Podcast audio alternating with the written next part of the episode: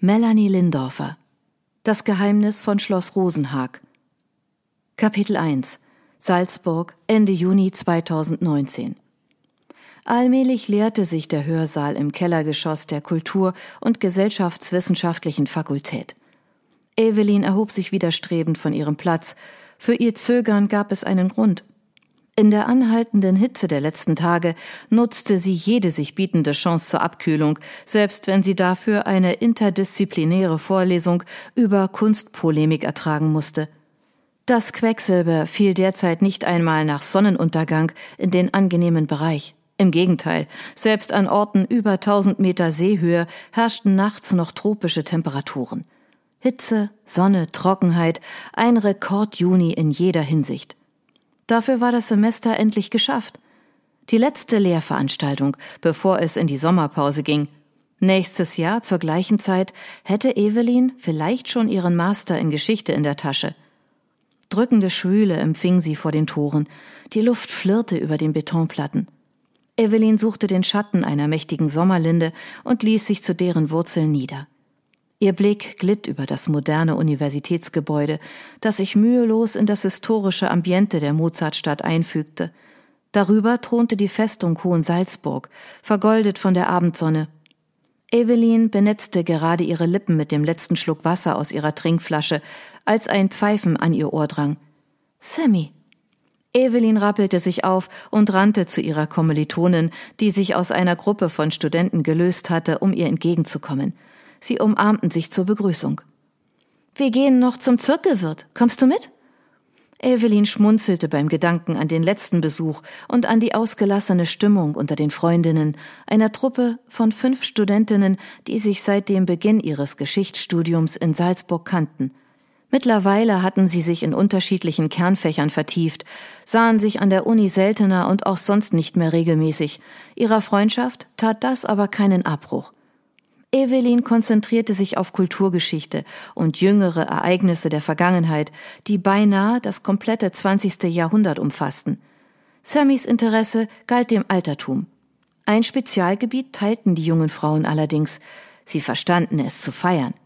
Der Zirkelwirt war in den letzten Jahren zu ihrem Stammlokal geworden, in dem viele Ausgehabende ihren Anfang gefunden hatten. Schon oft war Evelyn dabei in den Sinn gekommen, wie gut sie es doch hatten. Manchmal gewann sie während der Vorlesungen den Eindruck, ihre Generation wäre die erste, der es vergönnt war, das Leben zu genießen. Als hätte das Leid ihrer Ahnen das der Nachfahren vorweggenommen. Eine Last, die nicht aufzuwiegen war. Evelyn schüttelte den Gedanken ab und erinnerte sich lieber an den schnuckeligen Kerl, der beim letzten Besuch beim Zirkelwirt mit ihr geflirtet hatte. Mit einem Fingerschnippen vor ihren Augen holte Sammy sie in die Gegenwart zurück, wie ein Hypnotiseur seine Versuchskaninchen aus der Trance. Normalerweise liebend gern, aber heute geht es nicht. Ich habe noch eine Tour. Evelyn verdiente sich neben dem Studium ein Taschengeld als Tourist Guide. Einen besseren Studentenjob konnte sie sich für sich nicht vorstellen. Die Geschichten, die sich hinter den historischen Gemäuern der Stadt ereignet hatten, übten eine kaum zu beschreibende Faszination auf sie aus. Und mit dieser Begeisterung steckte sie die Touristen an, was sich herumsprach. Sie war gut gebucht und hatte schon oft das Lernen für Prüfungen auf die lange Bank geschoben, um stattdessen eine Gruppe durch die Altstadt Salzburgs zu führen. Dort war sie viel näher dran an der Geschichte, als sie es in einem Seminar oder einer Vorlesung hätte sein können. Dort berührte die Vergangenheit die Gegenwart, für jeden sichtbar, der ein Auge dafür hatte.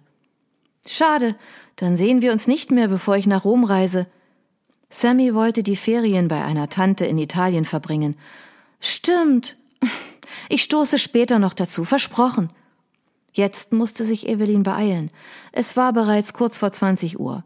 In einer Dreiviertelstunde sollte sie sich mit ihrer Gruppe treffen. Zum Glück lag ihr WG-Zimmer am Fuße des Kapuzinerberges nur gut zehn Gehminuten von ihrem Treffpunkt beim Schloss Mirabell entfernt. Aber erst musste sie es in die Wohnung schaffen. Sie schwang sich auf ihr klappriges Fahrrad und wählte ihre übliche Route durch das Kaiviertel. Am Mozartsteg überquerte sie die Salzach und folgte anschließend dem Radweg entlang des Ufers. Eine Radgruppe posierte ein Stück weiter, fing ein beliebtes Postkartenmotiv für ein Erinnerungsfoto ein. Eines, das Evelyn aus ihrem Gedächtnis nachzeichnen konnte, weil die Kulisse sie selbst immer noch verzauberte, obwohl sie längst zu ihrem Alltag gehörte. Die Kuppeln und Türme der Altstadt lugten hinter den hohen Gebäuden am Rudolfskai hervor und schmückten den Himmel mit ihren unterschiedlichen Formen und Farben. Ganz hinten, kaum noch zu sehen, Stift Nonnberg mit seinem roten Häubchen. Grün bis zartblau die Kupferdächer des Doms, im Kontrast dazu die dunkle Kuppel der Kollegienkirche.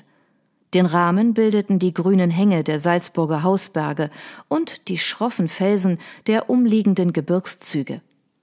Evelyn bog rechts ab, ließ das ehemalige Wohnhaus Mozarts und die Dreifaltigkeitskirche hinter sich. Fünf Minuten später war sie am Ziel. In einem alten Eckhaus mit Türmchen. Sie sprintete die Treppe zur Wohnung hinauf, die sie sich mit zwei anderen Studentinnen teilte, die beide ausgeflogen waren. Zum Glück, so hatte sie das Bad für sich. In der Dusche entfuhr ihr ein spitzer Schrei, als der eiskalte Wasserstrahl ihre Zehen traf. Zappelnd ertrug sie die Erfrischung, die schließlich für eine Weile anhalten musste. Sie schlüpfte in kurze Shorts und ein pinkfarbenes Shirt, auf dessen Rücken die Aufschrift Salzburg Romantic Tours prangte. Die Vorderseite zierte ein Herz, in dem die Skyline der Stadt zu sehen war. Darunter der Slogan Love at First Sight. Fürs Föhnen reichte die Zeit nicht mehr, aber ihre dunkelblonden Haare würden an der Luft schnell trocknen und sich zu sanften Wellen zusammenziehen. Evelyn mochte es gern unkompliziert und trug ihr Haar deshalb lang bis zu den Schulterblättern. Einmal durchkämmen und fertig. Schon konnte es losgehen. Beim Schloss angekommen sah sich Evelyn nach ihren Kunden um. Normalerweise interessierten sich vor allem Pärchen für die romantische Tour. Diesmal sollte es eine Gruppe sein, so viel wusste sie aus der knappen E-Mail ihres Chefs. Mit wem hatte sie heute Abend wohl das Vergnügen? Mit den drei Seniorinnen in Dirndeln oder der Horde von Schülern im Teenageralter. Die E-Mail hatte nur den Namen der Ansprechperson enthalten, keine Angabe zur Größe der Gruppe. In diesem Moment löste sich eine der Dirndelträgerinnen von den anderen und kam auf Evelyn zu. Frau Breitenfellner? vergewisserte sich die Frau mit der etwas zu violett geratenen Dauerwelle. Richtig, bestätigte Evelyn. Freut mich, Sie kennenzulernen. Können wir starten? Sind schon alle da?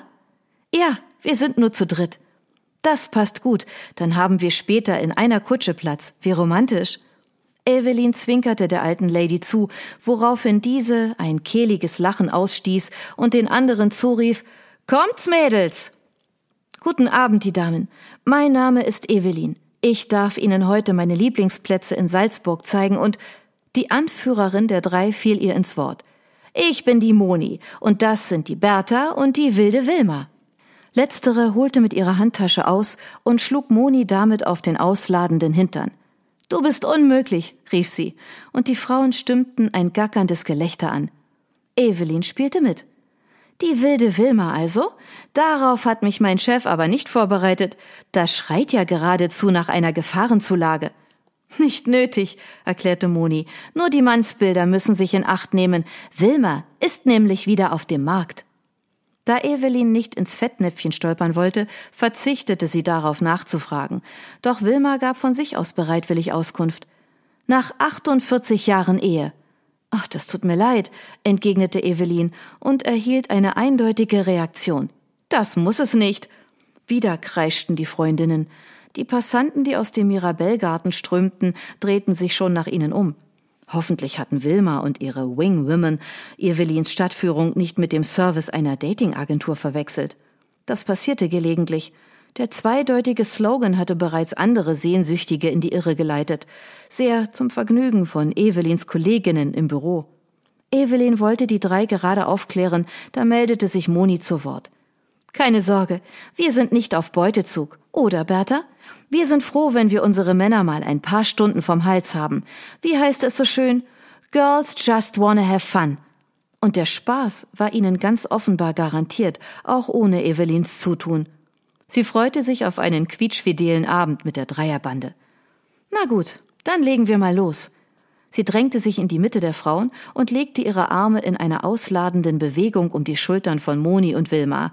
Bertha bekam sie nicht mehr zu fassen, aber diese hakte sich schon bei Wilma unter.